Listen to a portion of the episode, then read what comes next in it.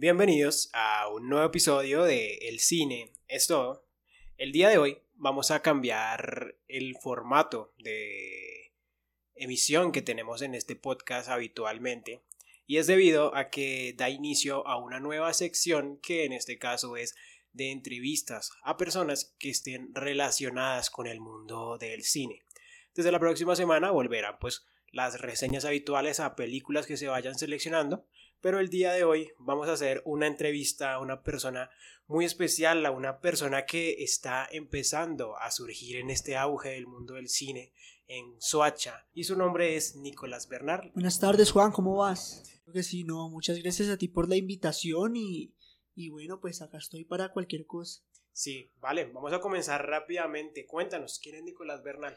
Bueno, Nicolás Bernal es un emprendedor, chico que ama el cine, el cine lo apasiona, eh, quiere pues salir adelante en este medio, hacer sus propias producciones cinematográficas, que es un reto grande pues a, en este país realmente, y pues eh, algo de mucho presupuesto realmente. Eh, estaba haciendo pues, eh, antes de hacer la entrevista te pedí que me enviaras algunos datos tuyos y todo eso para que todo saliera acorde con la entrevista. Y entonces encontré que tu vida en el mundo del cine, en este mundillo que está rodeado del cine en general, comienza a los tres años, ¿correcto? Sí, señor, claro que sí. A los tres años, según estaba viendo, de, fuiste inscrito a la Academia de Actuación J C V con Julio César Bustos, ¿sí? J C V, sí, señor. Ah, ok. Sí, cuéntame, ¿cómo fue tu experiencia ahí en este sitio? No, genial, genial. Realmente mi sueño era ser actor, ¿sí? Sí. Entré al mundo de la actuación, estudié actuación y demás, eh, en tres academias, en la Real Academia de Teatro Española. Eh... ¿Cuánto duraste ahí? Pues, desde no, son talleres años. cortos, realmente lo de la Real Academia de Teatro Española es nombre, pero pues es una academia de, de acá de Colombia. Sí, duré muy poco tiempo ahí, fue un taller eh, básico con grandes actores, eh, Ángela Piedraíta, Camilo Quintero, bueno, grandes actores. Sí. Eh, estuve en dos semanas en J N Producciones, que fue un taller vacacional, pero la fuerte, fuerte es la J C B. Ok, este... Ahí, cuando, ahí solo te dedicaste a temas de actuación, ¿no? Fue... Exactamente, solo actuación.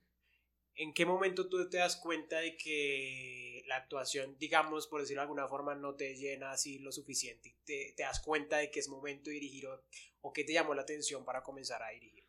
Bueno, en una grabación para Canal Cristo Visión, que era ya como las prácticas de actuación en la academia, sí. Vi al maestro Moisés Rivillas, que pues lleva mucho tiempo en el medio, en Caracol y R C N, pero pues actualmente es el eh, director de Canal Cristo Visión.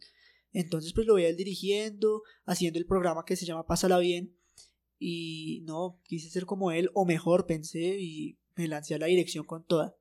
Sí, ¿desde los doce años empezó tu, tu carrera en la dirección, o dirías que desde cuándo? Eh, sí, desde los doce, pues algo ya firme. Desde los once sí hacía como cositas, videos eh, muy cortos, pero ya desde los doce empezó ya el lado fuerte. Sí, este... ¿Hay algo en, la, en el tema de dirigir que a ti te haya llamado la atención? De, por ejemplo, el... decirle a un actor qué hacer o las tomas que tomar, o qué es lo que más te llamó la atención como tal de, del mundo de la dirección. La autoridad, la autoridad eh, sí. Primero que todo, eh, esa destreza con la cual marcan cada escena, marcarle a cada actor, aparte de todo pues marcar cámaras y demás, teniendo en cuenta que antes hay un proceso de guión técnico, guión para eh, el guión técnico que es el guión para Eh, productores, el guión para camarógrafos, sonistas, todo, y pues ya eh, también marcar en el set es algo brutal y algo sí. Que se mueve mucho, muy rápido realmente. Sí, mientras hacías la investigación de todos tus datos encontré que comenzaste con un cortometraje llamado eh, Milagro del Niño Dios y El Señor de los Sueños, ¿correcto? Exactamente, sí, señor. ¿Cómo te fue con, ese, con esa dirección? Cuando ya comenzaste directamente con esos cortometrajes. Bueno, ese fue nuestro primer corto, realmente ninguno teníamos experiencia, sí, sí. A la... o sea, fue todo muy improvisado. Sí, exactamente, a la hora llevo aproximadamente veinte cortos, pero pues el primero es el primero y realmente se hizo en un evento, eh, un evento familiar, una fiesta, bueno, reunimos los primos y hagamos cine, a ver cómo nos va. y lo grabamos. ¿Sientes que toda tu familia está como muy envuelta a este mundo del cine y de la dirección y demás? ¿O tú eres el que, o tu familia, tu parte, por ejemplo, de padre y madre fueron los que más se han enfocado en esto? Más que todo mi papá y mi mamá, pues en la actuación. Ya el resto pues de familia me ha visto. Al comienzo pensaron que era un juego y todo. Ya pues logré como romper que es de verdad. Sí. Mi primo pues tiene quince y él eh, tomaba en juego esto realmente, sí, algo en juego como camarógrafo. A la hora pues ya, ya tiene estudios eh, por el SENA en fotografía. Mi hermano también es una persona que ha influido mucho en la carrera, ya que pues aprende mucho y él ya sabe manejar bien eh, lo que es el jefe de piso, la claqueta y demás. Sí. En tu experiencia, pues, eh, cuéntanos, ¿cuántos años tienes? quince. Impresionante. Para todos los que nos estén escuchando, ven toda la experiencia con la que habla este muchacho de apenas quince años y con una gran carrera, una, una gran hoja de vida, diría yo. Pero hay algo que te quería preguntar, ya que claro empezaste que sí. desde los tres años, por ejemplo, en el tema de la actuación, y luego pasar a los doce a la dirección. ¿Cuál dirías que es la principal diferencia entre actuar y dirigir? Uy, bastante grande. Realmente al actor se le entrega desglosado casi todo. Sí. Sí. Mira, este es tu papel, léelo. Él crea su personaje, obviamente, con, como su profesión, sus estudios y demás. La crea, pero llega su llamado, graba su escena. Si quieres se va, porque pues todo es en orden. Realmente... Sí. Eh, pues él ya tiene todo organizado, ya sabe a qué hora llega, no sabe a qué hora sale, porque pues en este mundo de corrido hasta la hora que dé, eh, entonces pues graba y no más, ya. En cambio la dirección le toca estar, pongámosle, desde las cuatro y media de la mañana en el set hasta las once y media. Ok, este, ¿dirías que te desencantó en algún momento el tema de la actuación, o tú estás abierto, por ejemplo, si te llaman a actuar a algún lado o algo así, hacerlo, o ya de aquí en adelante solo dirección? No, eh, estás abierto completamente, claro, a actuar. Toca ser muy proactivo, lo que haya. E incluso, un dato curioso, en este momento estoy actuando en una serie mexicana. Sí. Que, pues, que tomaron la iniciativa unos chicos y la están haciendo por, por Zoom, la grabaron por Zoom en tiempo de pandemia, pero se ha vuelto tan exitosa que ya vamos para la cuarta temporada, y en la cuarta temporada me dieron la oportunidad de entrar como producción también. Entonces, actuación y producción en la misma serie es algo muy chévere. Sí, y, y ahí en la en eso que estás actuando ahora, ¿qué papel haces o cuál es, cuál dirías que es tu personaje? Se llama Río, es una persona eh, muy carismática realmente, es una persona como muy eh, seria en sus cosas. No puedo dar muchos avances porque uh-huh. el personaje entra hasta la tercera temporada. Okay. Y la, hasta ahora está al aire la segunda. ¿Y ese personaje es alguien con, con el que te afianzas, entras en el papel o...? Pues realmente eso es lo que... Eh, la profe- el profesionalismo del actor. Sí. Se toca entrar... O sea, Río y yo somos personas muy diferentes. Eso, eso te iba a preguntar. Muy son... diferentes. O sea, él ah. es un, una persona amante de las mujeres, amante de las fiestas. Sí. Y... odia prácticamente a todo el mundo. Eh, su hermana es un fastidio, pero pues también le, él le tiene fastidio a ella, pero la quiere. Entonces es algo muy, muy loco realmente pasar pues a un papel que es muy diferente a mí. Ok, vale, ya habiendo conocido cómo comenzaste, qué primeras producciones hiciste, cómo fue tu inicio en el tema de la dirección, me gustaría pasar a tus obras. En este caso, haciendo la investigación nuevamente, me encontré que te encargaste de la dirección y también vi que, vi que algo de actuación en la llamada veinticinco retos. Cuéntanos un poco de veinticinco retos. Uy, veinticinco retos fue la retoma profesional de, de, de mi carrera, de, de nuestra empresa, realmente, por la cual logré llegar a los medios de comunicación ya como director. O sea, algo que no había podido hacer pues antes. Sí. Entonces entró a veinticinco retos. Quisimos hacerla lo más profesional, pero no quedó muy profesional.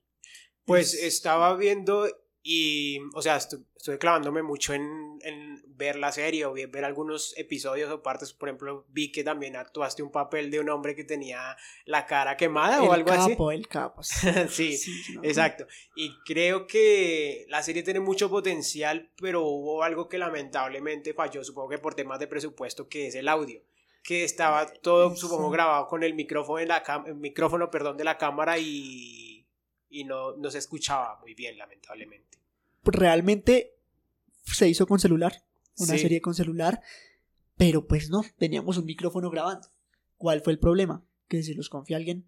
Pues, ah, tenían o... un micrófono grabando. Sí, un micrófono, ah, no una sé. solapa, una solapa ahí con un palo que encontramos en la montaña y a grabar. Porque mm. pues estábamos pues, practicando algo chévere, algo innovador realmente, porque pues la historia no, no es que se vea mucho. Pero pues sí tuvimos bastantes fallas, ya lo último. Lo importante fue que dejó marcados a varios jóvenes que querían, que quieren ser actores, pero pues que no han tenido la oportunidad. Y se logró, conocí a grandes talentos, grandes chicos, y pues fuimos evolucionando entre todos. Sí, veía que esta serie, en lo, en lo poco que estuve viendo de ella, que tiene acción, drama y comedia. ¿Dirías que esta es una serie que está más enfocada para las personas que quieran ver algo quizá de drama, más acción, o cómo la describirías? Realmente para que la vea todo público mayor de dieciséis años. Sí, ¿sí? Hay cosas muy, muy errores de edición y demás, pero sí hay que aclarar algo. Sí. Y es que no es para el que quiera ver más acción y drama, sino esto es un revuelto de sucesos. Sí. Entonces, para entenderla toda, te toca ver, pues se suponía que tenía que ver los tres capítulos, sí, y el último. Ok. Razón por la cual nunca, nunca salió. Nunca salió así no, a, a gran escala. Pero eh, adelanto que estamos pensando ya hacerla más profesional, ya con los equipos que contamos, ya pues con... ¿Y se planea tener los mismos actores o cambiar todo el personal o como...? Eh, algunos cambios. Eh, sí. Algunos Por ejemplo, cambios, ¿has hablado pues, con personas que estén interesadas en volver a su papel o algo así? Claro que sí, la gran mayoría. Solo que tuvimos un inconveniente, eh, pues ya personales de la protagonista, pero pues ya va a haber un cambio ahí. Ok, listo. Entonces, pasando de la serie de veinticinco retos, me gustaría pasar a este corto llamado En el cielo nos encontramos. Estoy viendo, por ejemplo, en este momento un cartel ahí atrás para las personas. Ahorita de pronto tomamos fotografías, los dos o algo así. Pero cuéntanos un poco de En el cielo nos encontramos, Nicolás. Bueno, realmente se llama En el cielo nos encontraremos. Ah, ok, perdona, nos encontraremos. No, Solo... no eh, uf, un corto que hicimos... Con, con cámaras profesionales, con buen sonido, pues hay falencias, pero tratamos de que quedara lo mejor posible. Un corto con el que podemos eh, decir orgullosamente quedamos en la selección oficial de festivales tanto nacionales como internacionales. Sí. Eh, selección oficial F I C FUSA año veinte veintiuno, selección ofic- eh, oficial FICSUE año veinte veintiuno, selección oficial eh, Festival y Cametrajes Perú eh, año dos mil veintidós, Festival de Italia del año dos mil veintiuno también y... Y bueno, eso es hasta el momento, pero queremos seguir, seguir, seguir mandándolo y seguir eh, obteniendo laureles. Sí, veo que según me cuentas es una, un cortometraje bastante reconocido y mientras lo veía ayer, cuando estaba haciendo toda la documentación para la entrevista, me pareció una historia bastante fatalista, casi como triste, eh, o sea, supongo que salió, salió todo de tu cabeza, cómo fue el proceso de escribirla. ¿Qué quisiste contar con este cortometraje? Se conecta con veinticinco retos. Sí. Ahí había un chico, un actor, con mucho potencial, y lo conocí y él me dijo, es que esto me pasó a mí. Okay. Me contó una historia. O sea, es basado en una historia real. Sí y no. Okay. Entonces, como le dije, pero él me dijo, yo quiero, eh, como que no sepan que soy yo, uh-huh. ¿sí? Entonces, pues, ¿qué hacemos? Adaptémosla. Y decidimos adaptarla. Okay. La adaptamos con mucha más drama, con mucha más...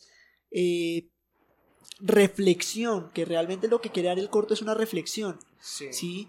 Eh, que el chico se viera reflejado con la chica, pero pues realmente él me contaba que él conoció a la chica, se enamoró, ta, ta, pasó todo lo que tuvo que pasar, pero pues al fin del cabo la, la chica tenía un retraso, okay. sí, no, no tuvo el bebé, pero pues eh, un corto así no, no pegaría mucho realmente. Entonces decidí adaptarla. Lo, lo, lo llevaste al mundo fatalista a, porque como te digo... Exactamente, fue... al mundo de la televisión y el cine, más que todo el cine, sí. porque es más, más objetivo, más bonito, más de color. Okay. Entonces decidimos ambientarlo y pues llevarlo a la pantalla chica y terminó pues en la pantalla grande.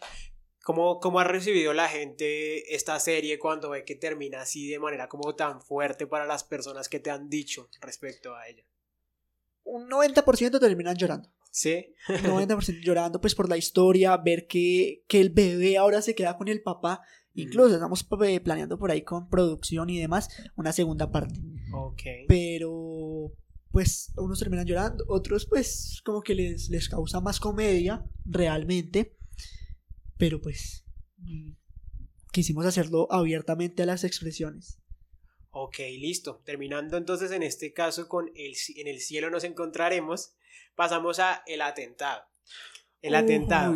Este, cuéntanos de ella. Quisiera primero escucharte contarnos todo lo que tienes para decirnos de la película del atentado, Nicolás. El atentado es una película de acción que se grabó en el municipio de Soacha. La primera, podemos decir, porque se grabó una, pero pues fue de Hollywood. Realmente okay. Con muchísimo presupuesto y hasta actores de estadounidenses.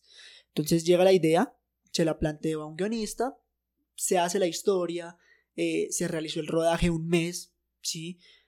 Hasta el momento realmente ya salió un tráiler, un borrador. Sí, estuve viendo el tráiler, me pareció que quedó muy bien editado. ¿Tú te encargaste de eso o otra no, persona se encargó? No, otra persona totalmente diferente. Sin embargo, me parece que el tráiler llama mucho la atención a lo que es la película. Sí, o sea, la película está brutal, la idea está brutal, pero es así la verdad, no les puedo garantizar si va a salir o no ah, va a salir. O sea, no está un... O sea, no se puede, digamos, encontrar para verla o algo así aún. No, es una película mm. que está en postproducción, sin okay. embargo, como les digo, ahí sí no les podría dar toda la información realmente si va a salir o no va a salir. Es con una productora totalmente diferente a la mía. Entonces, pues eso ya Entonces, es cuestión ¿Tú te de... encargaste meramente de la, de la dirección o hiciste algo más ahí en ese proceso? La dirección, hice un cameo pequeño, realmente. Sí. Pero pues también me encargué como de la idea original. Todo lo único que hice fue pasarla. Al guionista le gustó, la plasmó en un guión. Sí. Se realizó, pero pues sí hubieron unos inconvenientes que, que tuvimos. No con él. ¿Sí? Okay. Sino pues ya con la producción, al ver que no teníamos mucho presupuesto, que la alimentación para veinte actores, eh, todos los días eran veinte personas y se grabó sí. de corrido todo un mes. Entonces fue algo loco. Ya esperemos que salga, ¿sí? Tenemos fe en que va a salir mucho más adelante, porque pues una película de acción con efectos y todo se demora muchísimo, pero pues esperemos que salga bien. No sé si nos puedas adelantar de eso, pero ¿se planea que sea en algún servicio de streaming, en alguna sala de cine, en algún festival o algo así? Claro que sí, se planea salas de cine independientes, como sí. lo cual es Cinemas Paraíso, de Nusaquén y demás. Eh, se planea, aclaro, aclaro que no tenemos todavía ese sí, motivo de distribución. Eh, Movies, Movies es una plataforma donde puedes adquirir las, eh, las producciones. Y bueno, más que todo eso esas, ok, veía en una entrevista que te hacían precisamente del atentado que tú mencionabas que buscabas o buscaban darle con esta película un nuevo concepto al cine colombiano. Por ejemplo, en tu concepto, ¿cómo está el cine colombiano? ¿Cómo quisiste innovarlo o cambiarlo con esta película? Realmente el cine colombiano nos tiene estigmatizados al paseo. Sí. Al paseo, paseo uno, paseo Las, dos. El paseo, paseo si soy sincero, la película del paseo que a mí me gustó, la única fue la, la primera, que la vi en, la, en cine con mi familia, que me pareció que tenía un final bastante, mm. bastante melancólico, claro. de cosas que uno quisiera lograr con la familia. Así. Sí, y cuando llega el perrito, Exacto, es algo brutal. En sí, es algo brutal. Esa Entonces, es la, película, la única película que me gustó y creo que las otras las intenté ver, pero dije no, no puedo más. Bueno, realmente yo soy una persona amante del cine colombiano, me gusta sí. mucho ver cine colombiano. Eh, digamos que Dago saca unas producciones buenas. Sí. Hay algunas que saca buenas, pero pues es que el paseo ya como que la seis fue la más vista por Amparo Grisales y uh-huh. todos lo sabemos. A mí la seis me pareció buena. ¿Sí? Sí. ¿Te la viste en cine o...? Sí, claro, la okay. vi dos veces en sala de cine okay. que me, me gustó. Y no solo por eso, sino para mirar el concepto que tenía, cada plano, el color. Entonces pues quise verla nuevamente. Sin embargo, yo quería cambiar ese, ese color del cine colombiano tan, tan feliz, como la teoría de sol, viajes, algo muy, muy feliz, que todo es prácticamente comedia. Entonces quería hacer una acción tipo Hollywood. Ok, también mencionabas en esa entrevista que vi que siempre había soñado con realizar una película en el municipio y romper con esos estigmas que tienen de la región, en este caso Soacha. ¿Por qué es así o cómo piensas que tienen estigmatizada la región en cuanto al cine? Soacha lo tienen como un, un municipio de drogadictos, como un municipio de atracos, como un municipio de, de, de, de venta de drogadicción y muchas cosas, ¿sí? Que no voy a Soacha porque me atracan, que no voy a Soacha sí. porque tal cosa, ¿sí? O que no voy a Soacha que porque es muy lejos o algo o, así. Sí, claro, obvio, es esa cuestión. Y hasta Soacha, Entonces, pues, esa cuestión. Y no se dan cuenta lo bonito. El Salto del Tequendama. Sí, estamos hablando de cine, pero es algo Yo me muy bonito. El Salto del Tequendama es muy hermoso. No, es hermoso, sí. Los museos que hay, sí. Entonces, pues, la idea es como hacer cine, abrir el cine, mostrar por medio del cine el municipio, que el cine, o sea, el, la industria audiovisual está tan potente ahora que un comercial, o sea, todo ayuda. Sí. Sí, más, incluso hasta más que, que te digo yo, la, la propia televisión, las noticias y demás.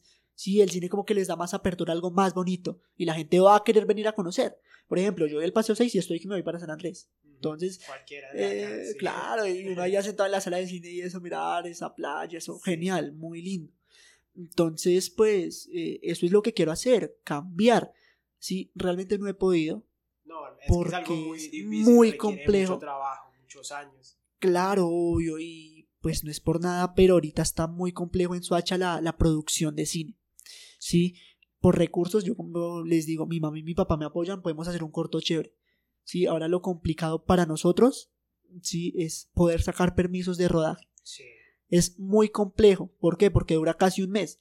Se nota que, que no apoyan, que no se apoya lo suficiente a las producciones que están comenzando o algo así, ¿no? Exactamente, no, no hay apoyo, ¿sí? Sin embargo, pues sigo luchando, porque tenemos que sacar un producto audiovisual bueno acá en Soacha. Exactamente. Hay algo que me pareció bastante curioso y algo que resaltar cuando estaba leyendo las entrevistas que te han hecho, por ejemplo, El Atentado, y es que trabajaste tanto con actores empíricos como con actores experimentados. Para los que no lo saben, cuéntanos qué es un actor empírico, Nicolás. Bueno, un actor empírico o un actor natural más reconocido es un actor que nunca ha aparecido en televisión, nunca ha hecho cosas en cine, pero que tiene las ganas, ¿sí? Y que a pesar de todo termina teniendo mucho talento, muchísimo talento. Exacto, para los, para los que nos están escuchando, podrían guiarse de ya, Yalitza, si mal no estoy, se llama la que actuó en la película de Roma. Ella es una actriz, actriz. empírica la... y la tomaron de por ahí, simplemente tenía las ganas, como dices, y, y salió lo... adelante y fue una de las películas más premiadas. Claro, de incluso podemos volver al cine colombiano en la época del maestro Víctor Gaviria. Uh-huh. Incluso Víctor Gaviria usaba actores naturales. Por ejemplo, eh, La Vendedora de Rosas. Sí, pero este chico, eh, Ramiro Meneses. Uh-huh. Un actor natural y que ahora es un actor muy reconocido. Sí. Entonces... Entonces, ya que tú estabas ya en el mundo de la dirección, o estás más bien, me gustaría preguntarte cuál es la diferencia entre un actor empírico y un experimentado. ¿Cómo es trabajar con ellos en el mundo de la dirección? ¿Es más difícil con los empíricos? ¿Es mucho más fácil con los experimentados? ¿Cómo lo describirías tú? Pues va a sonar chistoso, pero es más fácil con un actor empírico que con un experimentado. Sí. Con un empírico le marco, él por las ganas ya tiene, ya, eh, bueno, quiero apare- eh, voy a decirle a mi familia, voy a aparecer en tal, entonces ven, le marco, eh, esta cámara es tuya, por favor no me la vas a mirar, sé tú, mira el texto, que no me lo puedo aprender, improvisa sobre ese texto, no me metas mucho más porque eso ya es sobrante. En cambio, un actor profesional que ya ha aparecido en muchas cosas, entonces ya le da como igual, sí, ama esto, porque lo ama, sí. Pero ya busca más, es como un medio de... de de recursos, un medio recursivo para él, ¿sí? Claro. Un medio para subsistir él mismo. Primero supongo que se preguntarán, ¿qué voy a obtener yo de esto? Exactamente, pero hay unos actores eh, experimentados que saben y apoyan a los que están empezando. Entonces, okay. eh, es más fácil un, un actor natural. El actor profesional ya marcarle, bueno, tú sabes que esta es tu cámara, ta, ta, ta, dale, le marco la escena, a él toca darle una justificación dramatúrgica. Sí. Que es una justificación de por qué esto está así, ¿sí? Si uno como director no la sabe, ¿por qué ha pasado? Sí. Eh, listo, no te preocupes, ya te llama el guionista. Ok. Entonces, coge al guionista y ya. Ok, por ejemplo, dirías que los actores empíricos cometen muchos errores o por lo contrario lo hacen muy bien, ¿no? Si te cruzaste con alguno que la embarrara mucho o lo que le tuvieras que corregir muchas cosas. Todos los actores que he manejado naturales son muy buenos. Sí. Pero por ahí hay un actor que la disciplina. O sea, como que no sabe diferenciar los espacios. Entonces en el rodaje, pues, la payasada toda hora. Entonces es algo como que, por Dios, estresa, pero toca ayudarlo a que cambie. Sí. ¿Sí? Entonces, pues, se logró muy buen actor. O sea, muy, muy, muy buen actor, de hecho. Pero pues sí la disciplina, entonces como que mire, va a se mire, ta, ta, ta, eh, estamos en el set, el respeto y todo, y listo, se logró. Sí, ya que comenzaste nuevamente tan joven la dirección, ¿te has cruzado en algún momento con alguien que no tome en serio tu trabajo por el hecho de que hubiera sido un niño o ahora un adolescente, o siempre te han tratado con mucho respeto? No, claro, claro, obviamente en juego varios directores realmente. Eh, una productora, incluso hace, ¿qué le digo? Un mes. Sí. Hace un mes me pasó nuevamente, y cosa que no me había pasado hace muchísimo tiempo, ¿sí? Eh, pues he sufrido como estafas también, de, sí. de laborales, entonces pues toda la cuestión, pero pues si yo me pongo a pensar en eso, mirar el pasado, mirar que no, este me dijo, ¿será que esto no es para mí? No hago nada, entonces claro. Listo, no sé, esta oportunidad no salió, pues seguir adelante. Claro. Bueno, y continuamos en este caso ahora directamente con las obras teatrales, teatrales, perdón, porque para los que nos escuchan, este joven ha dirigido cortos, ha dirigido películas, ha dirigido videos musicales, que ya lo vamos a hablar, pero algo que de lo que más me llamó la atención son las obras teatrales. Teatral. En este caso. Por ejemplo, tenemos la llamada La Última Noche. Cuéntanos de La Última Noche. Bueno, La Última Noche es una obra de teatro que tengo, eh, guión, tengo todo, pero pues por, motivo, por, por motivos ya ad, de la administración municipal, sí. ¿sí? Realizaron un cambio a la directora de cultura, okay. Entonces pues se fue la directora y se fue nuestro proyecto, donde teníamos todo cuadrado, se llama La Última Noche, eh, es una adaptación de un gran guionista colombiano, como lo es Edwin Daniel Díaz, eh, nos la facilitó, Nos la facilitó y vamos a hacerla en Soacha. Sí, uh-huh. Estoy haciendo todo lo posible para sacar la obra ya definitivamente en Soacha y que todos la puedan ver, ¿sí? Igualmente la obra ya, ya pues están los actores, ya está todo. Lo único que falta es... Entonces, comenzar. Que la administración municip- municipal nos dé el permiso. Sí. Sino yo, como les dije, nos toca, pero nos vamos a Bogotá a hacer la obra. Sí. Una obra muy loca, es algo como que muy... Eh, con mucho enigma, realmente. Sí. Entonces, algo brutal. Ok, ¿cuál dirías que es la diferencia de dirigir obras teatrales y películas? ¿Cuál es la mayor diferencia Uy. o con lo, qué es lo que te has encontrado entre estos dos formatos? Pues realmente he dirigido cine, televisión y bueno, ya además. No, la obra de teatro es muy, o sea, para mí es mucho más complejo, ¿sí? La expresión del actor, ¿sí? Que se vea mucho más eh, sobreactuado realmente. Okay. El manejo de los espacios en la tarima, ¿sí? Saber que no se le da espalda al público que tiene al frente, sino eh, ubicar, realizar ese, esa planimetría. Sí. Es algo muy complejo. Supongo que habrá un nerviosismo de que como todo va en vivo, que está pasando ya, de que algo salga mal y que se desconcentren o algo así, ¿no? Claro, y, y más a mí ahí detrás mirando como que bueno, todo va a salir bien, ta, ta. Vamos chicos con toda. Por eso para esta obra tenemos actores naturales y actores profesionales en teatro. Aclaro que en teatro porque pues eh, no puedo poner un actor de televisión, también pueda que sepa mucho, ¿sí? Pero pues me gusta más el de teatro porque aprenden ellos de los naturales, Eh, los naturales de los profesionales, y yo aprendo de ellos. Sí. Entonces es algo muy chévere. ¿Dirías que un actor, por ejemplo, de películas o de televisión no serviría mucho para obras teatrales, o por el contrario, sí se puede adaptar muy bien al formato? No, se adapta muy bien al formato. Incluso tenemos nuevamente ejemplo a Dago García. Sí. Él saca sus obras con actores de televisión y de cine. Entonces, algo brutal. Es algo muy chévere. Ok, vale, tengo aquí por ejemplo de que también participaste en una llamada Noche Loca, y en este caso participaste ahí como, como guionista, según tengo aquí. Háblanos de lo que quisiste hacer con esta Noche Loca. Bueno, Noche Loca es un, eh, es un corto realmente, que lo adaptamos a serie web, okay. Y también lo voy a dirigir muy pronto. Eh, resulta que pues quería hacer una comedia, algo de comedia, ¿sí? Experimentando porque acá en Colombia nos tenemos que ajustar a los formatos que venden, ¿sí? Que todos sabemos que es lo, la narcotraficancia y toda la cuestión. Entonces, qué mejor que darle una vuelta y hacer comedia, que es lo que prácticamente plasma. No una comedia regular, sino una comedia bien estructurada, tipo Estados Unidos, pero pues comedia, que es lo que vende. Sí. Entonces, no podemos cambiar los géneros, pero sí la forma de hacerlos, sí, sí las historias. Entonces pues decidí hacerla, escribirla y se logró. Quedaron tres capítulos de cinco minutos. Okay. Con eso inicio, no hay desenlace, para poder darle al espectador de una. Sí. Okay. Entonces algo muy chévere, tiene colegio, tiene el papá que, que pues lucha por la hija. Entonces el jefe lo llama, le da un contrato, perdón, un contrato no, sino un cheque, pero se le van dos ceros de más. Entonces pues uh-huh. de pasar a ganar que doce millones, pasó a ganar muchísimo más. Entonces eh, eh, compró casas, compró de todo, hizo y deshizo.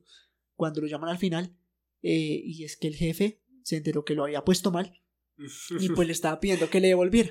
Sí. Entonces eso se volvió una vaina loca y ahora correr a ver qué van a hacer, algo muy chévere. ¿Me decías que los actores para esta ya están seleccionados o aún están en casting o cómo está el proceso? No, eh, ya tengo como tal mi equipo técnico, que es el sí. que manejo, pero el equipo artístico sí tenemos que hacer casting y demás. Ok, no, por ejemplo, para ese personaje que me hablabas, ¿buscas a un... ¿tienes algún alguien en mente o algo así o por el momento no? Claro que sí, realmente sí tengo a varios actores profesionales en mente para, para que puedan hacer ese papel. Sí, sí, claro, y naturales también. Yo okay. siempre combino, realmente si ponemos todo actores profesionales, pues ya todos se van a conocer y chévere, ta, ta, ta. Pero no le estamos dando la oportunidad que le deberíamos dar a las personas naturales. Ok, como lo mencionaba, él también ha participado como director y supongo que otros trabajos en videos musicales. Entonces, cuéntanos, ¿cómo es dirigir o trabajar como tal para producir un video musical? Chévere, disfrutar. ¿Cómo, ¿Cómo comienza la imaginativa para algo? ¿Primero hablas con el artista, el que quiere, o él te deja todo el trabajo a ti, o cómo es? No, me he contado con muy buenos artistas, entonces ellos me dicen, bueno, tenemos ta ta ta, todo planeado, quiero hacerlo en esta locación, esta locación, esta locación, esta locación, bueno, me pasan el borrador, la maqueta, le dicen, la maqueta de, del producto musical, y pues la escucho unas cinco o seis veces. Cuando ya tengo una idea, la defino al artista, comparamos ideas, concretamos una y a grabar el video. Entonces, okay. muy chévere. ¿Cuál dirías que es la diferencia, por ejemplo, de dirección de videos musicales, obras, películas? Eh, eh, o sea, la diferencia entre, entre estas tres, ¿cómo sería? Si es más difícil, por ejemplo, los videos musicales o si son mucho más sencillos. ¿Cómo, cómo se, sería la mayor diferencia de los videos musicales a las obras y las películas o los cortos? Bueno, realmente para los que hemos hecho cine, eh, cine, cine, o sea, largometrajes, un video musical es como un descanso, algo para disfrutar. Sí. No, o sea, no implica que quite trabajo, también es un boleo muy grande. Ahí, te, por ejemplo, también se pueden contratar actores profesionales o ahí más que todo son naturales o como... No, profesionales, buenísimo. Claro que estamos tratando de, de no usar mucho personal, ¿sí? En el que voy a sacar, uno que se viene muy pronto, eh, va a ser varios artistas, eh, pues chicas, como lo requiere el video y demás. Pero el resto ha sido algo muy bonito, ¿sí? Hicimos un cover que nos la prestó la administración municipal, el Teatro Suba. Don Henry Penagos, lo puedo decir porque un gran amigo y, y colega. Entonces, pues, nos lo facilitó y sacamos el video. Quedó muy bonito, bomba de humo, algo chévere. Mientras cuando ya hago género urbano, ya sí. ahí sí es muy movido. Entonces, el artista quiere tal, tal, tal, tal, tal. Por ejemplo, que un artista de género urbano te pida, no, es que quiero estar en una escena montando un carro o algo así, ¿tienes que conseguir el carro prestado o cómo funciona eso? No, claro que sí, se le consigue, pero pues así va subiendo el presupuesto. Sí. Porque pues no podemos venir a falsear y, y a decir, bueno, sí, hágale, présteme el carro y yo, ¿qué? Uh-huh. Si no, no toca subir presupuesto y cuadrar eh, videos. Claro que pues hasta el momento se han presentado, pero pues cuando se les dice el presupuesto terminan cambiando la idea. Entonces... Eh, hemos trabajado muy chévere. Sí, sí, estaba viendo algunos y la verdad creo que los más interesantes siento yo que son los de género urbano porque se, se muestran muchas cosas o muchas locaciones que uno dice, bueno, esto está bastante interesante. No. Y se viene uno llamado Ave María, sí. donde usamos muchas, muchas, muchas locaciones, muchos cambios de ropa, mucho, sí. no, algo brutal, eso realmente fue como... lo mejor que puedo dirigir. Cuando, cuando tú ya te encargas de haber terminado la dirección y está todo grabado para un video musical, ¿tú contratas a algún editor por aparte o tú también participas en la edición o ellos lo hacen por aparte o cómo funciona eso? Yo también soy editor, sí. eh, edito también los videos musicales. El de Ave María, pues sí, ellos ya querían algo brutal, entonces pues ellos mismos dijeron, bueno, nosotros queremos editar. Listo, hágale, tome el material. lo editaron y quedó brutal. En los que yo edito, pues también quedan muy chéveres realmente.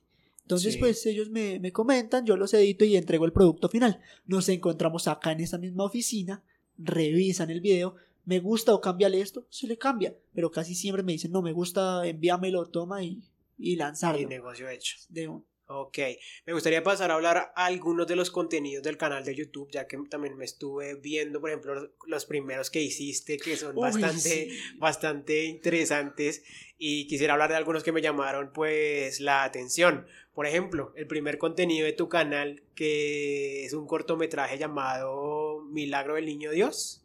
Milagro del Niño Dios. Ajá, sí. Que es para los que, por ejemplo, probablemente muchos de los que están escuchando no lo han visto, que es de un niño que está enfermo y su hermanita pide a Dios por él y luego él se recupera y dicen que, que todo se puede si creemos en Dios, eh, algo así recuerdo. Cuéntanos, por ejemplo, de este primer contenido que se sube al canal.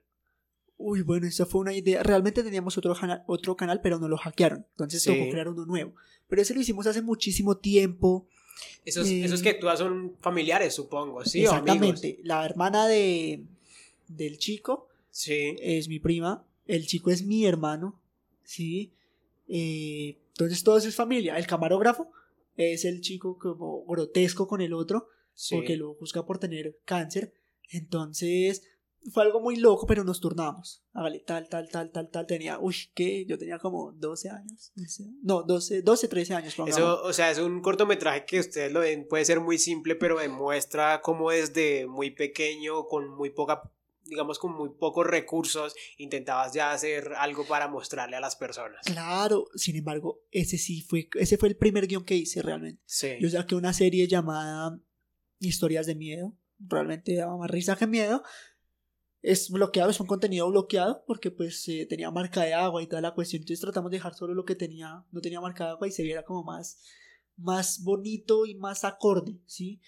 Eh, y bueno, se logró, salió Milagro del Niño Dios. Sí, vi también un cortometraje que se llama El Hombre de los Sueños, que es básicamente de unos niños que son amigos, supongo que es, tienen todos el mismo sueño de un hombre que va ahí como que los intenta atrapar eh, en el sueño. Entonces quisiera saber cómo surge esta idea, cuéntanos un poco de este cortometraje. Bueno, esa fue basada en una película, sí. que es Terror en la Calle... Elm Street. Esa. La de eh, Freddy Krueger. Exactamente. Mm, Entonces pues okay. quería adaptarla pero con versión colombiana. Uh-huh. Y pues se logró, duramos un día grabando realmente. Y... algo pues chévere, no quedó como esperábamos, o sea, mm. nos tocó ponerle colores y efectos y cosas sí, así para que se viera cuando los más, niños soñaban, vi. Sí, como más chévere, pero pues era, en ese momento era un hobby, realmente okay. era un hobby, para ellos, ¿no? Para mí, yo sí quería meter algo profesional, pues para ellos era un hobby porque pues son menores que yo, sí, pero pues quería meterle más al profesionalismo. Entonces pues de ahí salió El Señor de los Sueños. Ok, yo creo que pensaba que había surgido de alguna pesadilla tuya o algo así, pero me, me dices que salió de, la idea principal es la de que Freddy sí Krueger. Surgió de una pesadilla fue veinticinco retos. Ok. Entonces así fue. Porque luego que había soñado, ¿cómo, cómo fue? ¿Cómo surgió, por ejemplo, la idea de veinticinco retos? No, fue algo rarísimo que me secuestraban. Uh-huh. Y pues ya empezaban con sus vainas y a, y a cortarse y todo eso, ¿sí? Sin embargo, pues quise adaptarla más a cine, o sea, meterle más, más ficción, mucha más ficción. Sí, también vi un sketch ahí en tu canal de YouTube que se llama Alargaron esta... que es como una crítica a cómo el gobierno trató la pandemia y como muchas personas pensaron, por ejemplo, en hacer un negocio para suplir las necesidades económicas. Entonces, por ejemplo, vi que tú haces como un monólogo de alguien que está hablando consigo, consigo mismo. Entonces, este, cuéntanos un poco de alar... se llama Alargaron esta... Exactamente. Sí, realmente sí, porque pues estaba cansado, o sea, toda una cuarentena sin producir, sin hacer cine, sin nada, me tenía estresado. Entonces, el monólogo pues, que, que en el que sales tú hablando, ¿lo escribiste tú o te ayudó alguien más? No, yo siempre he escrito mis, mis, ¿Tu monólogo? mis monólogos, mis proyectos. Entonces pues decidí hacerlo con la ayuda de un tío realmente, sí. sí, que él siempre está conmigo ahí, y hemos hecho varios proyectos.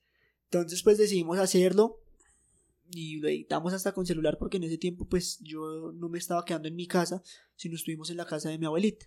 Sí. Entonces pues allá hicimos todo y se logró, y lo sacamos ahí. O sea, se nota que la pandemia para ti no fue un impedimento, sino que, o sea, te afectó de cierta manera, pero a pesar de eso quisiste hacer algo nuevo. Sí, claro, claro que sí, fue un sketch nomás, porque lo hicimos y, y ahí ya dejé de producir porque no tenía ideas, o sea, no sabía qué hacer encerrado. Sí. Entonces, pues ya, ahí quedó, pero pues ya, otra vez retomamos todo después de la pandemia. Sí, mientras veía, por ejemplo, lo que es el tráiler o la producción de veinticinco Retos, algo que me llamó la atención fueron las locaciones que hay para todos los sitios que grabaron. Por ejemplo, en veinticinco Retos hay algo como una casa abandonada donde se meten las personas. Entonces me gustaría saber cómo es este proceso para encontrar las locaciones, por ejemplo, si son amigos o vecinos que te las prestan o cómo es. La casa es muy famosa, era muy famosa, se llamaba la casa abandonada de aquí de Maiporé. Sí. Era una casa abandonada que servía para que fueran a meter vicio. Ok. Pues yo la vi, hagamos cine. Ah, o sea, no, no tenías que pedir prestado ni no, nada. No, eso está abandonado. Okay. Ah, bueno, estaba hasta que la alcaldía municipal, la gobernación municipal, decidió cerrarla. Sí, eh, a favor estoy, pues porque eso estaba que se caía. Incluso nosotros estábamos eh, rodando y se cayó el techo. Sí. Entonces fue algo loco. Sin embargo, eh, bueno, ya la cerraron, estamos buscando más locaciones, porque tenemos de verdad veinticinco retos nuevamente, y sí, algo más eh, profesional, algo más redactado, todo mejor, pero entonces estamos buscando una locación similar. Ok, y en el caso de El Atentado, las locaciones eran, por ejemplo, las casas de los actores, o en donde se hacían estas, estas grabaciones. Mi casa sirvió para varias locaciones. Sí. El segundo piso de mi casa, que es un apartamento, estaba desocupado, falseamos una oficina, un hospital, eh... también en el caso de algunos actores fuimos de viaje a, a La Vega a grabar, o sea, aclaro, una película mmm, sí tenía presupuesto para que sí tenía, pero pues no mucho, lo que requiere una película, entonces nos fuimos a viajar a La Vega, nomás dos días, perdón, a La Vega no sino a Mesitas, nomás dos días, entonces pues no, multiplicarnos, y ahí en esa casa con piscina y todo hicimos lo que más pudimos. Sí, ¿cómo es el proceso creativo tuyo e imaginario para las producciones? Por ejemplo, para los cortes, para los cortos, perdón, para los videos musicales, para las películas, para las obras. Primero tú, pues, obviamente supongo que tú primero te llega la idea, luego la escribes y luego sí decides empezar a grabarla o luego analizas lo que escribiste. ¿Cómo es el proceso tuyo para llegar a, a, a alguna producción que ya se haya hecho? Bueno, yo escribo los guiones, pero cuando no, los escribe otra persona y me quieren pasar proyectos y eso, los recibo, los leo, hago el desglose general, ¿sí? Eh, ¿qué necesito? ¿Qué, cuál es la cuestión? Bueno, ahora pasemos a la cuestión creativa, pero de cómo se va a plasmar, ¿sí? Guiones técnicos, planes de rodaje, entonces a pasar el técnico, ¿cómo queda? Sí. Y... y de ahí ya en adelante que salga la idea. Si hay algo, por ejemplo, que están en las grabaciones y no te gusta, ¿lo modifican y lo regraban? ¿O, o tú estás seguro de que algo que ya escribiste, algo que ya está guionizado, sale así porque sale? No, realmente hay varias complicaciones. Varias complicaciones porque tal vez falla un actor o el otro. O, bueno, entonces decidimos adaptar la escena. Eso es lo que define un director. Sí. Que le toca solucionar en el momento. Eso no puedo, no, pasémoslo para mañana. No, nos toca de una. Como las fechas sea, de grabación, la fecha las de horas, grabación se como, cumple. Okay. ¿Sí? Que el actor no se aprendió el guion y eso, no se preocupe. Yo en eso sí estoy muy abierto. Pero pues sí, sí requiero de verdad que pues sean unas personas serias, sí, primero que todo. Y segundo, pues que nos colaboren, sí, porque a nosotros nos toca cambiar cosas. La vez pasada haciendo un corto, no llegó el un actor. Nos tocó falsearlo con una llamada. Okay. Pero toca cumplir el plan de rodaje. Mm, ok, vale, me gustaría pasar a hablar ahora un poco de tu productora, perdón, que se llama N. Bernal Producciones, que comienza, según vi o según bien mostrabas o hablabas en entrevista, que comienza con bajos recursos. Entonces cuéntanos cómo surge la idea por fin de hacer tu productora llamada N. Bernal Producciones. No, siempre, siempre quería hacerla, entonces desde Milagro del Niño Dios, que fue lo primero que hicimos. Eh, así se nombró N. Bernal Producciones. Antes se llamaba eh, Nico Watt Films. Ok. Sí. Pero N. Bernal Producciones quedó como mejor. Lo logramos, lo hicimos y pues empezamos con esta locura. Locura porque pues a nuestra edad, todos siendo menores de edad, pues algo loco, con celulares, con cuestiones. Hasta el momento ya contamos con unos, equip- con unos equipos muy buenos para hacer cine, pero antes fue, era muy, muy complejo. Ok, te, por ejemplo, cuando surgió la, la productora, ¿te llaman muchas personas a, a grabar sus cortos o a explayar ideas o algo así, o a, es más o menos? Somos una productora privada, sí. No recibimos proyectos de, de pues, externos para grabarlos, al no ser que sean ideas de un amigo que trabaje con nosotros en la productora. Sí, no recibimos cosas externas y nosotros vamos y le hacemos únicamente videos musicales. ¿Sí? Okay. Y uno u otro corto, pero de amigos, ¿sí? De conocidos y eso, nada abierto. Ok, por ejemplo, hablabas tú que como comenzaron con bajos recursos, que tu idea era mostrar a las personas que así sea por medio de un dispositivo móvil se pueden hacer grandes producciones, ¿cierto? Exactamente, y se logró, se logró mostrar. Hubo mucha gente que empezó acá en Soacha, eh, graban con sus celulares y con sus dispositivos móviles, y sin embargo hay un festival que se llama Smart Films. Sí, que es solamente festival para las personas de, que hagan de, producciones desde celulares. Con celulares, uh-huh. Y así les da la oportunidad a todos, realmente. Sí. Eh, no, yo le, le agradezco muchísimo a Smart Films, realmente. Sí, ¿qué clase de producciones pueden llegar a N, a N Bernal Producciones? Por ejemplo, cortos, películas, videos musicales, ¿qué otra cosa podría entrar ahí? Por ejemplo, si alguien te llamara o te contactara, me gustaría que nos ayuden con una obra de teatro, ¿se podría o tendrías, tendría que analizarse bien el tema? Tendríamos que analizarlo realmente con todo el equipo. Como director, si me contratan, listo, de una, pero es que está la imagen de la empresa. Cuando ya es la empresa, es algo ya más corporativo, algo más institucional, entonces es trabajo de todos, ¿sí? Por eso es que la tenemos privada. Realmente sí. Solo amigos de amigos o nuestros amigos directamente, cosas así. O nuestros proyectos, que realmente casi todo lo que sacamos son proyectos de nosotros, ¿sí? Eh, nada así externo. Hubo uno que se llamó Tengo el Diablo Dentro, que es una, un corto de terror. Ese sí colaboramos eh, con la productora y todo, pero pues era de un amigo. Nada externo, como te comento. Ok, listo, ya nos estamos acercando ya al final de la entrevista. Me gustaría preguntarte, ¿cuál es tu película favorita? ¿Tienes alguna favorita o en el caso de ir a la dirección? No, no, claro que sí. Siempre, siempre, siempre va a ser Alicia en el País de las Maravillas. La mejor película que he visto, la que me ha inspirado a tratar de hacer fantasía, que no he logrado, porque todo es bueno, la dirección y todo es bueno, pero los efectos especiales es muy complejo, ¿sí? Y pues ya cine arte, el gran, el gran del Budapest. Okay. Muy buena, pero... ¿Tienes algún actor favorito? Sí, claro, claro que sí. Me gusta bastante Will Smith. Will Smith te, te llama la atención. Sí, claro. Y en el caso de la dirección, ¿qué director dices tú? Yo quiero llegar a hacer producciones como las que él hace. ¿Cuál es tu director favorito?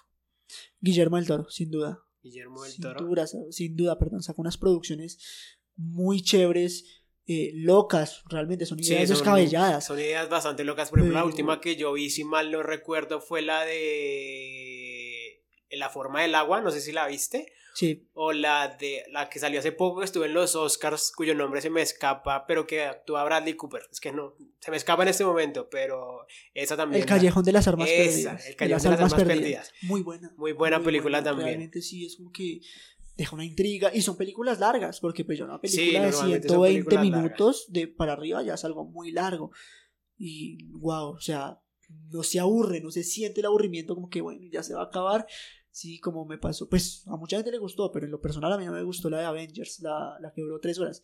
Endgame. No, Tres horas ahí sentadas, y ahí dice que ya se va a acabar. Yo tengo una discusión con unos amigos, de que tengo un amigo que es muy Marvelita, y yo le digo, es que esa película fue buena solo los últimos treinta minutos, últimos cuarenta minutos, porque el resto es muy aburridora. Sí, realmente sientes como que, ven, y uno en la sala de cine, ya sí. Se va a acabar, ya casi, ya, no, eso fue algo.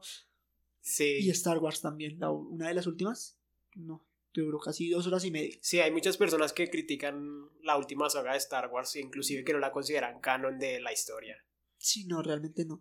Sí, eh, ¿qué viene para ti? ¿Qué está, qué, qué viene para ti? ¿Nuevos proyectos? ¿A qué, a qué le apuntas para que sigas creciendo en este mundillo de la dirección? Y pues vemos que tienes una gran hoja de vida, pero ¿qué, qué crees que viene para ti? ¿Qué te augura el futuro? Primero que todo, ya este año finalizo mi bachillerato, sí. Que es algo legal realmente, que de todo estudiante, y quiero empezar a estudiar cine en la Unitec, okay. De una, o sea, no me pienso tomar un año, nada. nada, de una estudiar cine, no, eso, nada. nada, de una estudiar cine, pero sí tengo un proyecto, se llama El Hotel Mama, okay. Una película, un largometraje de comedia, ¿sí? Sí. ¿Es todo escrito y dirigido por ti o tuviste ayuda? No, pues es un proyecto que está todavía cocinando, pongámosle ah, okay. dos años, un año, sí. Que es lo que dure grabación, todo, mira a ver si sacamos presupuesto eh, de los, de como tal, de los fondos eh, cinematográficos, eh, pero de que la voy a hacer, sí la pienso hacer, realmente no sé cuánto tiempo me tome para hacerla, pero la pienso hacer, sí. Ok, ¿nos puedes desvelar algo de la historia o prefieres no hacerlo todavía? Eh? Claro, claro que sí, realmente pues es algo de nosotros. Bueno, resulta que la señora tiene a su familia y todos viven cerca, que es lo peor, pero pues no la visita porque no tienen tiempo, nunca tienen tiempo. Entonces la viejita se le ocurre la maravillosa idea de fingir que tiene cáncer, okay. Para atraer a todos los hijos. Entonces es una comedia muy linda, una comedia para toda la familia, eh, cada hijo tiene su historia. ¿Se tiene planeado que sea una película o es una especie de serie o cómo? Okay. No, un largometraje, okay. largometraje ya concreto, ok. Eh, hora y media, hora y cuarenta aproximadamente. No me gusta hacer cine tan largo porque primero se aburre la gente y últimamente segundo, están haciendo películas bastante largas, sí, ¿no? Claro, y para que pegue es complejo, uh-huh. ¿Sí? Entonces pues como te digo, primero para que la gente no se aburra y segundo para que no nos toque más de un mes grabando, más de un mes grabando. O sea, nosotros amamos lo que hacemos, sí. Y todo, y yo sé que todos lo amamos y por nosotros grabaríamos todo el año seguido.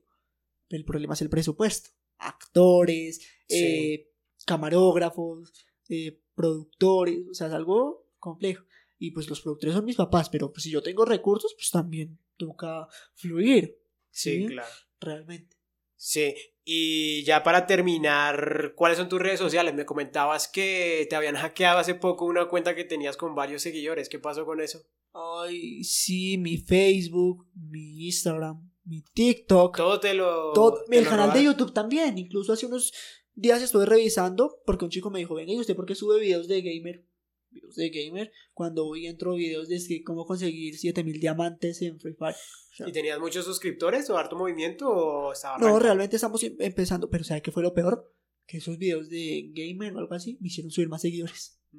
Cuando voy miro, pues es algo, y es algo absurdo eh, porque todo está... ¿Y ya se dan por perdidas o estás viendo cómo recuperarlas? Recuperé, recuperé Instagram, recuperé TikTok. Eh, y el canal de YouTube.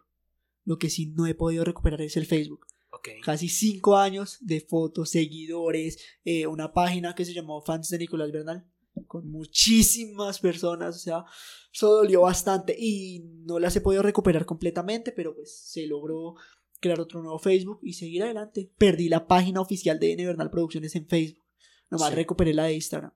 ¿Y te podemos encontrar en redes sociales como? Eh, en Instagram como Soy Nicolás Bernal el director, sí. En Facebook como Nicolás Bernal y en TikTok como Nicolás Bernal director. Ok, vale, muchísimas gracias.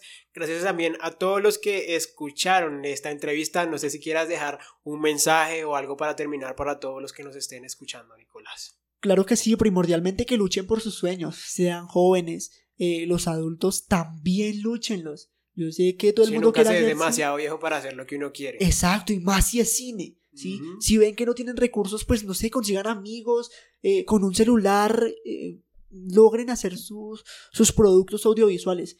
El sonido es en lo que siempre fallamos. Entonces, siempre, siempre, siempre graben con un celular. Si no tienen boom ni micrófonos, con un celular, con grabadora de voz. Listo, muchísimas gracias por ese mensaje. Nuevamente gracias a todos los que escucharon y nos escuchamos la próxima semana con una nueva reseña o una nueva entrevista, no sabemos. Hasta pronto.